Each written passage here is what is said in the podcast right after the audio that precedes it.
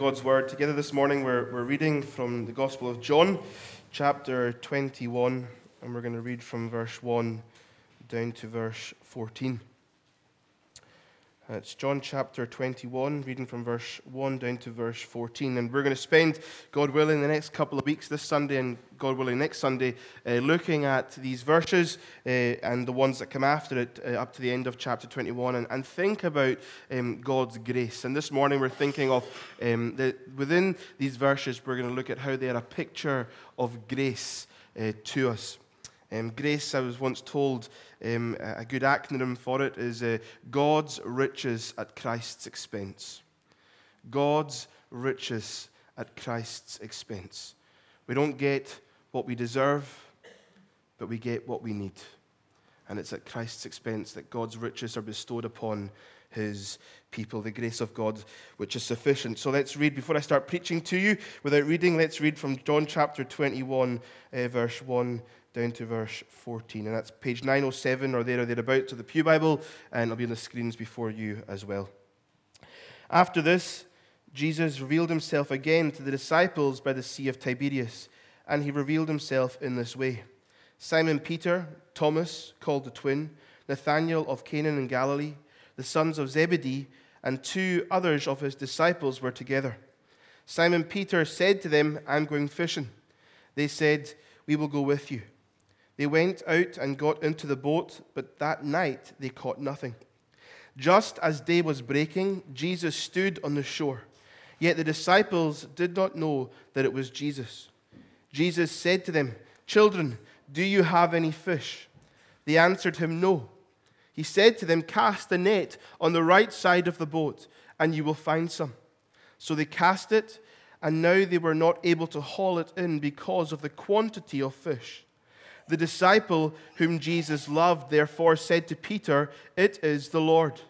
When Simon Peter heard that it was the Lord, he put on his outer garment, for he was stripped for work, and threw himself into the sea. The other disciples came in the boat, dragging the net full of fish, for they were not far from the land, but about a hundred yards off. When they got out on the land, they saw a charcoal fire in place, with fish laid out on it, and bread. Jesus said to them, "Bring some of the fish that you have just caught." So Simon Peter went aboard and hauled the net ashore, full of large fish, one hundred fifty-three of them. And although there were so many, the net was not torn. Jesus said to them, "Come and have breakfast." Now none of the disciples dared ask him, "Who are you?" They knew it was the Lord. Jesus came, took the bread and gave it to them, and so with the fish. This was now the third time that Jesus was revealed to the disciples after he was raised from the dead.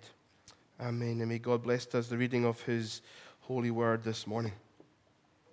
Many scholars wonder as to why chapter twenty-one is here. At the end of chapter twenty, we have what's kind of like a conclusion or a summary of the, the whole book.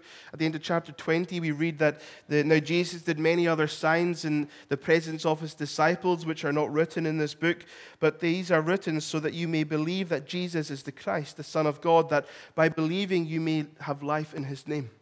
Which sounds like a, a perfect way to conclude a, a gospel account.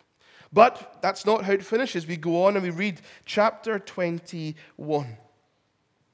And I think, personally, in my wee opinion, the reason for that is, is so that we have an insight into how Jesus deals with Peter. How Jesus deals with Peter. Because we really engage with Peter last in the Gospels. We see his name mentioned a couple of times. We see him um, at the, the, the tomb, but we don't really see Peter, who was so instrumental in the Gospels. He was everywhere and doing everything. He was the one that was always speaking out and, and doing things. We don't really engage with him that much after the denial of Jesus before Jesus' crucifixion. We see him mentioned a few times after it, but we don't really see much about Peter. And then what we do see is in Acts two, when Pentecost comes, we see it's Peter who's standing there preaching. We see Peter write letters to the, the, the, the church that, that's emerging, and, and Peter being used mightily in the, the explosion of the church.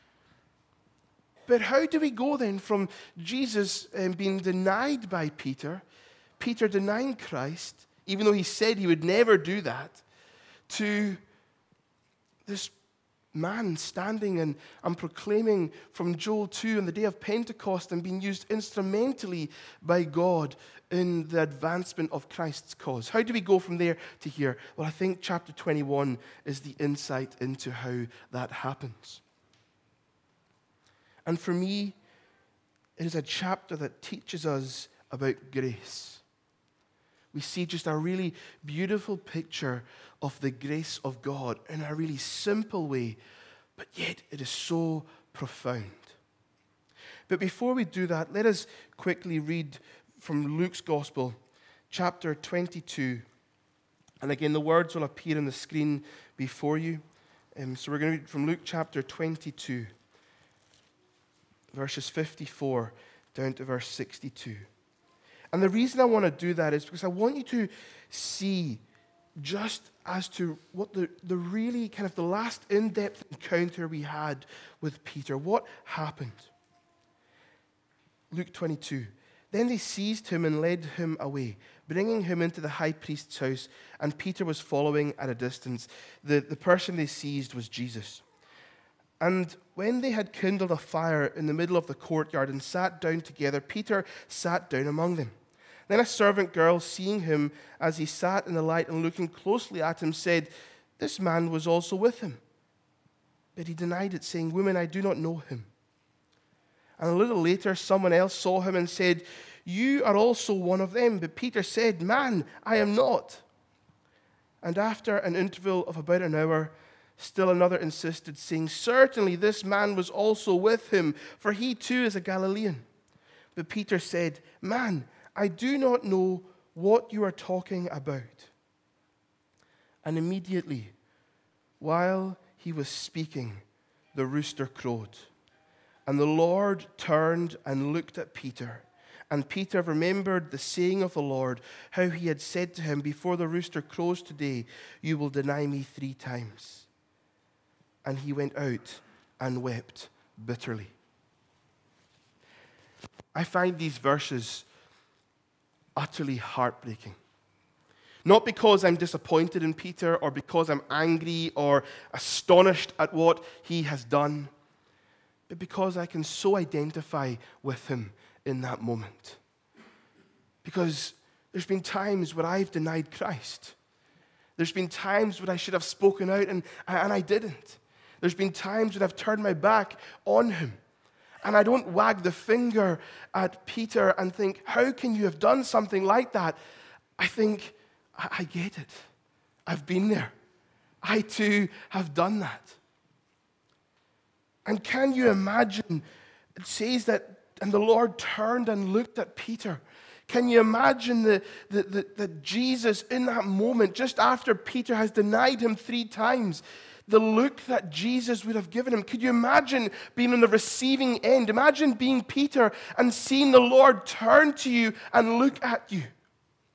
And in that moment, I don't picture Jesus as angry. I don't picture Jesus as disappointed. I, I picture Jesus as looking at Peter saying, "You've done it, but it's going to be okay. Don't worry. Don't worry." Peter denies Christ. He sees the Lord turn and look at him. No wonder Peter goes out and weeps bitterly. That's where Peter has been. And Peter denies Christ, and then we don't see that much of him post-resurrection. Um, as I said, there's times where we do see him and we, we read of him being mentioned. But then read in Mark chapter sixteen, and again, this is just to give us context as to where Peter is in this moment. Mark sixteen, verse seven. This is what the angel says just after the resurrection has happened. "But go tell his disciples and Peter." He's been separated. It's not just go tell the disciples, but it's go tell the disciples and Peter. Peter's mentioned by name there. That he is going before you to Galilee. and there you will see him just as he told you. And then we have the passage we've read this morning where the, the, the disciples are by the Sea of Tiberias. And, and you need to understand that actually what we've read this morning in John twenty-one, it's a fulfillment of that verse from Mark sixteen, verse seven. What we've just read is the fulfillment of this. Because this is where Jesus appears to his disciples. The Sea of Tiberias is also, or, and better known as the Sea of Galilee. It's also known as Lake Gennesaret. It's got three names for one body of water. So when we read of uh, the, the Lake Tiberias or Sea of Tiberias, this is speaking about the Sea of Galilee. The Sea of Tiberias was the, the Roman name for it. So here we have Jesus fulfilling what the angel have told in Mark sixteen, verse seven. So let's pause for a moment. What is going on? Why is Peter going fishing? There is lots of stuff that could fill our heads and lots of maybe conclusions that we could jump to. But the, the one that we really do know is that what is happening here is the fulfillment of Mark sixteen, verse seven. So Peter turns to the other disciples and he says, I'm going fishing. And they say, we'll come with you. We're going to go too. Why is that such a big thing?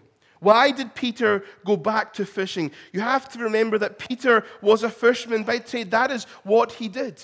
He was a fisherman. So was he turning his back on the calling of being a disciple? Was he turning away from Christ and everything about Jesus? Was he bored waiting for Jesus to turn up? Were they just simply hungry and it was a hobby that they continued to do? We, we don't really know as to why they go fishing. But I think one thing that we can know is that in this moment, God shows grace to Peter. God shows his grace to Peter. Was Peter turning his back on being a disciple? Was he still separating himself? Is that why the angel said the disciples and Peter? Because it was an insight into how Peter felt, that he didn't feel he was qualified anymore because he denied Jesus three times. What we see here, though, is regardless of the motive of Peter, we see God at work. There's something about going back to firsts, isn't there? There's something about going back to the, the first moment or the first thing or that first feeling that we had. I'm a bit of a softie, a wee bit of a romantic at heart, and Becca's going to um, kill me for telling you this story this morning, so let's just keep it between us unless she listens back to the podcast, and I apologize, Becca. The first time I saw Becca was when I was leading worship in my Bible college. And um, the, we heard then that the college was going to be closing. So I wanted to, and by this point, Becca and I had been dating. I wasn't being a creep. We were dating. We were going out, boyfriend and, and girlfriend. And I, I just I just loved that, that there was something special about her, and I knew that I wanted to spend my life with her.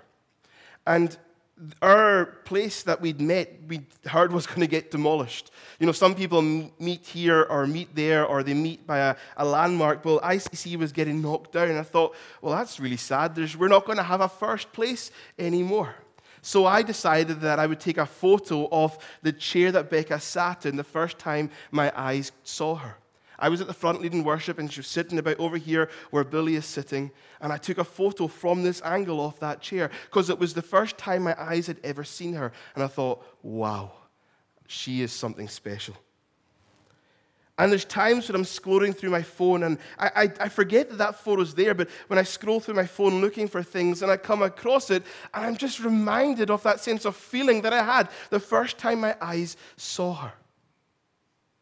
And I'm sure I'm not alone when we, we look at photos or we look at places or we, we go through memories on Facebook or whatever it is, and we're reminded of a past event that's happened, and we just have this really lovely sense kind of come over us or, or fill us, or, or maybe actually it brings other emotions and we begin to weep. There, but there is something about looking back on a past event that's taken place that impacts us here and now. You might have children or grandchildren or nieces or nephews, and you see the photo of them and the day they were born, and you just, you're reminded of that, that sense of awe that you had the first time your eyes saw them. Even though we're still here in the present, we're reminded of a moment in history through different things in life that impacts us here and now. Why am I saying this? Well, I think that's what's happening in this very passage we've read together this morning. Peter says, I'm going fishing. Peter thinks that it's his day, that he's in control, that it's his decision to go and fill his day with a fishing trip. Whether he was hungry, bored, or lost, or whether he was turning his back on Christ, we don't know his motive. But what we do know is that God, in his sovereignty, had a moment prepared for Peter that would change his future. And he brings him back to his life-changing moment. There are so many similarities from the passage in John twenty-one that we've just read with Luke chapter five. Let me read them for you.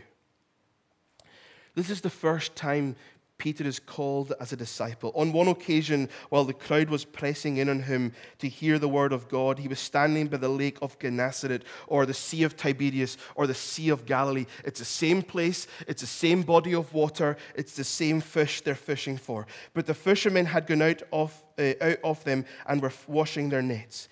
Getting into one of the boats, which was Simon Peter's, he asked him to put out a little from the land, and he sat down and taught the people from the boat.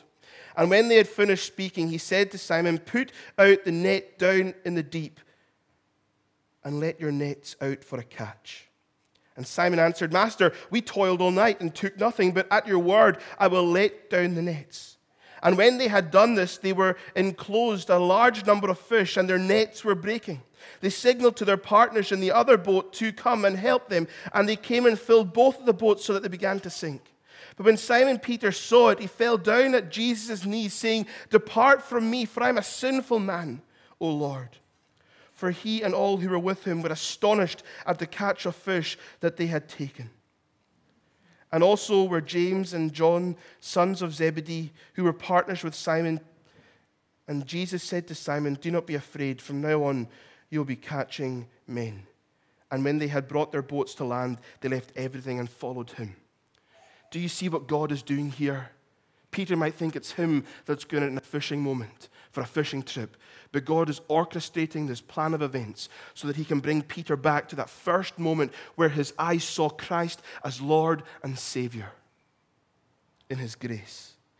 There's so many similarities. They, they caught nothing, they toiled all night, and then they're told to let down your nets on this side and you will catch. And then we read in verse four, just as day was breaking, Jesus stood on the shore, yet the disciples did not know that it was Jesus. I love this. Friends, weeping may endure for a night, but joy comes in the morning. And that's again something symbolic that we're seeing here. They've fished all night and they've caught nothing. In John's gospel, we see so many nighttime encounters and experiences, and they, they symbolize something theological for us. Judas leaving to betray Jesus Christ happened at nighttime. The disciples gathered in fear at evening. But so too is morning. And we see here a new season being signified, a new season, a new day breaking on the horizon for the disciples and for Peter. I wonder, though, how could they not have known it was him?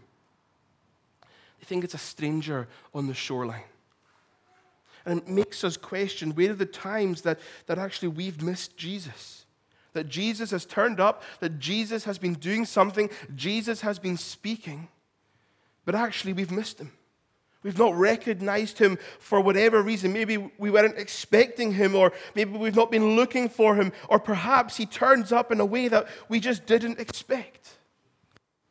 And this stranger, who was no stranger at all, he asks him this question in verse five. Children, do you have any fish? And they answered him, no.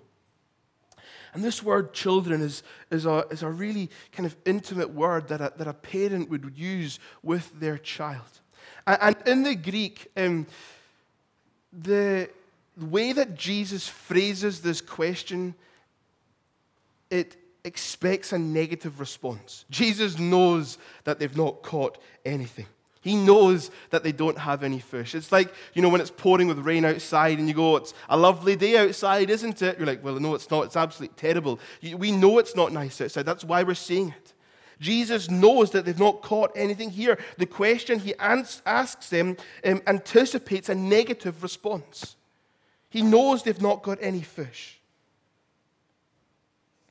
And he said to them, cast the net on the right side of the boat and you will find some. Don't you see what God has been doing here? Don't you see what God is doing to prepare the disciples and especially Peter's heart to bring him back just to that very first encounter he had in Luke chapter five? The grace that we see here is beautiful. Jesus isn't angry or annoyed with him. He just simply wants to remind them of who he is. This morning I wonder, have you forgotten who God is? Have you forgotten that he loves you? Have you forgotten that his grace is sufficient for you?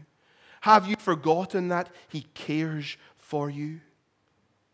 Maybe there's times in your prayer life where you've asked that very question. Maybe you prayed that even yesterday. God, do you care? God, where are you? God, what's going on? And I'm sure the disciples would have felt exactly the same. And what we see here is Jesus turn up. And he wants to remind them of who he is. Friends, I truly believe that God at times orchestrates the seasons of life that we're in, not to frustrate us, not to harm us, not to punish us, but because he wants to show us his grace afresh. He wants to do a reset in our lives. He wants to bring us back to that first love, that first encounter that we had with him. Look for his fingerprints in your situation. I promise you that they're there. I promise you that whatever is going on in your life, if you look and you seek after God, you will find him in the midst of it. His fingerprints are there, wanting to gather you, wanting to guard you, wanting to hold you, wanting to keep you, wanting to protect you, wanting to sustain you, wanting to carry you through whatever it is you are going through. You have to ask, why did God not let the disciples catch fish uh, during that fishing trip they'd been on in that night? Why did he not let that happen? Was it to punish them or to frustrate them? No. He wanted this moment to happen where Jesus could stand as a stranger on the shoreline and ask that question, have you caught anything? Knowing they would say no, and then he could say, cast your nets on the right-hand side of the boat. And they do that. Just as in Luke five, they, they follow the word of Jesus, they follow what he says, they follow his instruction, and they are overcome with this incredible haul, this incredible catch of fish. And then in verse seven, what we read is, the disciple whom Jesus loved, and that is, that's John, we'll, we'll come to that next week in a bit more detail, but when you read in John's gospel, the disciple whom Jesus loved, it's speaking about John. He said to Peter, it is the Lord. It is the Lord. Friends, your revelation of who Christ is is not something that should be kept to yourself. Your revelation of who Jesus is and what God has done in your life is not to be kept to yourself. It is meant to be shared. It should be shared. What if John didn't proclaim this? What if John had just gone, thought to himself, that's Jesus, that's the Lord, and then gone back to his fishing trip? We might not have had the rest of this story with, with Peter and his encounter. I guarantee that there are people in your life who are waiting and who need for you to speak the name of Jesus over them and to them, because they're going through hard moments in their life. Or maybe, I'm sure each one of us have, have gone through we've been in this situation where we've heard someone go through something, and then you think, oh, it was lucky that such and such took place. And you think to yourself, that wasn't luck, that was God. God intervened there. God did something there. Don't just think that. Speak it. Let it be a revelation to that person. That's what John does here. It is the Lord. It is the Lord.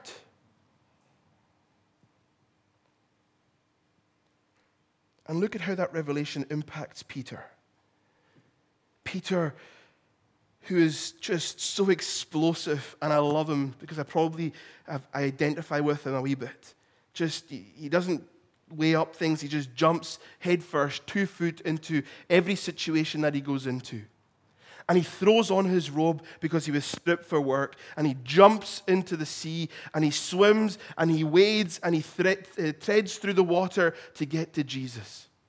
Now, we're told that he put his robe on, and if you're reading that, you think, well, surely that's going to actually hinder him or weigh him down in the water. The reason we're told about that is because it shows us the intention of Peter's heart. In kind of the custom of their day, and especially in a religious context, you couldn't greet someone unless you were properly dressed. That's why Peter puts on his robe, because it shows us his intention. He's not just going to go and look at Jesus. He's not just going to go and listen or, or, or stand on the periphery of what's happening. It's not the disciples and Peter anymore. Jesus, uh, Peter is dressed. He is ready to encounter. He's ready to greet Jesus. And he wades through the water. And the other disciples, they stay in the boat and they get the fish to shore. If I was the other disciples, I'd be annoyed because we're now a man down and all hands would have probably been better on deck. But Peter is in the water and off he goes. And friends, I want to say that's important. It's important. We see the disciple whom Jesus loved. We see John in this gospel. He's really reflective and he contemplates a lot. But Peter doesn't.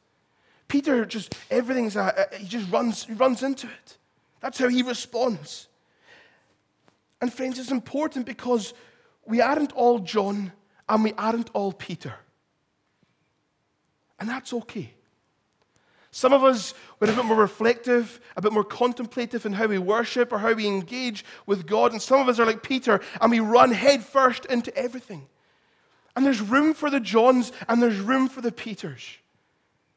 And I think that's important because often we look at people and we think, oh, I wish I was more like them. I was, wish I was more kind of maybe extroverted or outgoing or running into things headfirst, or I want to lift my hands in worship, but I can't do that, but I, I still want to worship and reflecting. And that's okay. There's room for Peters and there's room for Johns. The important thing is the revelation that they both had, which is that they knew that Christ was Lord. And just as we close to prepare the scene for next Sunday, verse nine, they get to the land, they see a charcoal fire in place, fish laid out on it with bread. When they get there, breakfast is already prepared for them. Isn't that just a, such a beautiful picture of God's grace? Jesus has it all ready. Charcoal fire's on. The fish is already cooking. There's bread there. It's all provided. Beautiful picture of grace. A beautiful invitation. Come and have breakfast. He doesn't say, why didn't you recognize me? How could you not tell it was me? Come and have breakfast. Isn't it beautiful that Christ was concerned for them? He knew that they'd been fishing all night. And actually, the fact that they were hungry was important to Jesus. Jesus cares about the little bits in your life. The things that you think don't matter to him, they matter. And friends, in this encounter, we see a beautiful picture of God's grace. The scene is set. Breakfast is ready. We have a gracious invitation. We have a gracious provision. And we have his gracious presence. God meets us where we are, always.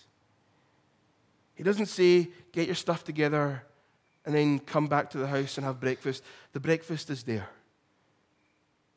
Come to him as you are. Come. Come and spend time with me, Jesus says. Come and enjoy my company. Come and be near me. Come and sit with me. Come and enjoy some breakfast with me. Your risen Lord and Savior. Come and eat what I have already prepared. And that's grace. He's already got it all sorted out for us. All we have to do is simply come and enjoy.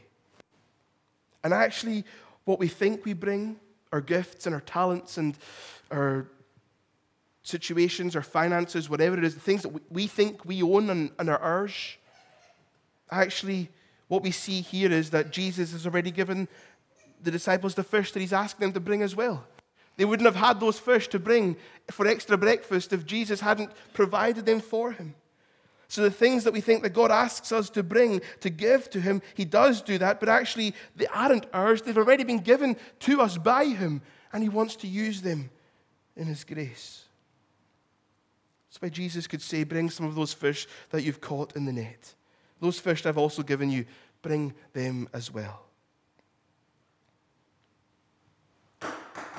I pray this morning, and as we journey into next Sunday as well, that, that wherever we are, whatever is going on, maybe you're like Peter. Maybe you feel like you've denied Jesus. Maybe you feel like your back's turned a little bit. Maybe you feel cold. Maybe you feel like you're distant. I don't know what's going on. Maybe you feel like, like John. Maybe you're a bit more reflective or contemplative. Maybe you, you're waiting for God to turn up. Maybe you've got that promise that God has said, I'm going to meet you. Just go and I, I'll come and I'll, I'll turn up. And you're thinking, where are you? What's going on? What's happening? Why is he not here yet? Whatever situation you are in this day, I pray that you know God's grace afresh. For whatever is going on, whatever is happening, wherever you are, his grace is truly sufficient. And he gives each and every one of us that invitation, come. Come and enjoy me, he says. Come and have breakfast. Let us pray.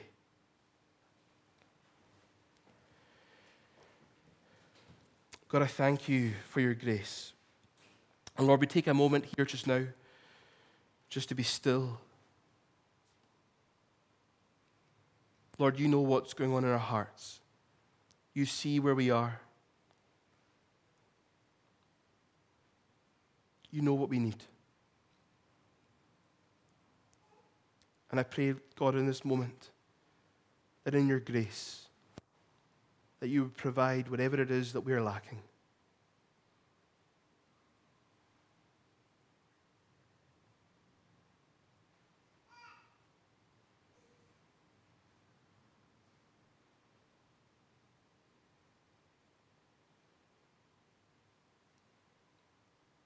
Maybe we feel weak. And God, if that's the case, would your would strength rise as we wait upon you? Maybe we feel cold and distant or hurt or angry. God, would we just know a real sense of your love in this very moment? Fill us afresh. God, maybe we feel abandoned. Maybe we feel alone. God, I thank you that you are concerned not just for the big things in our life, but for the little things as well. May we feel your nearness and your hand upon us. And may we know your grace this day. For we ask these things in your precious name. Amen.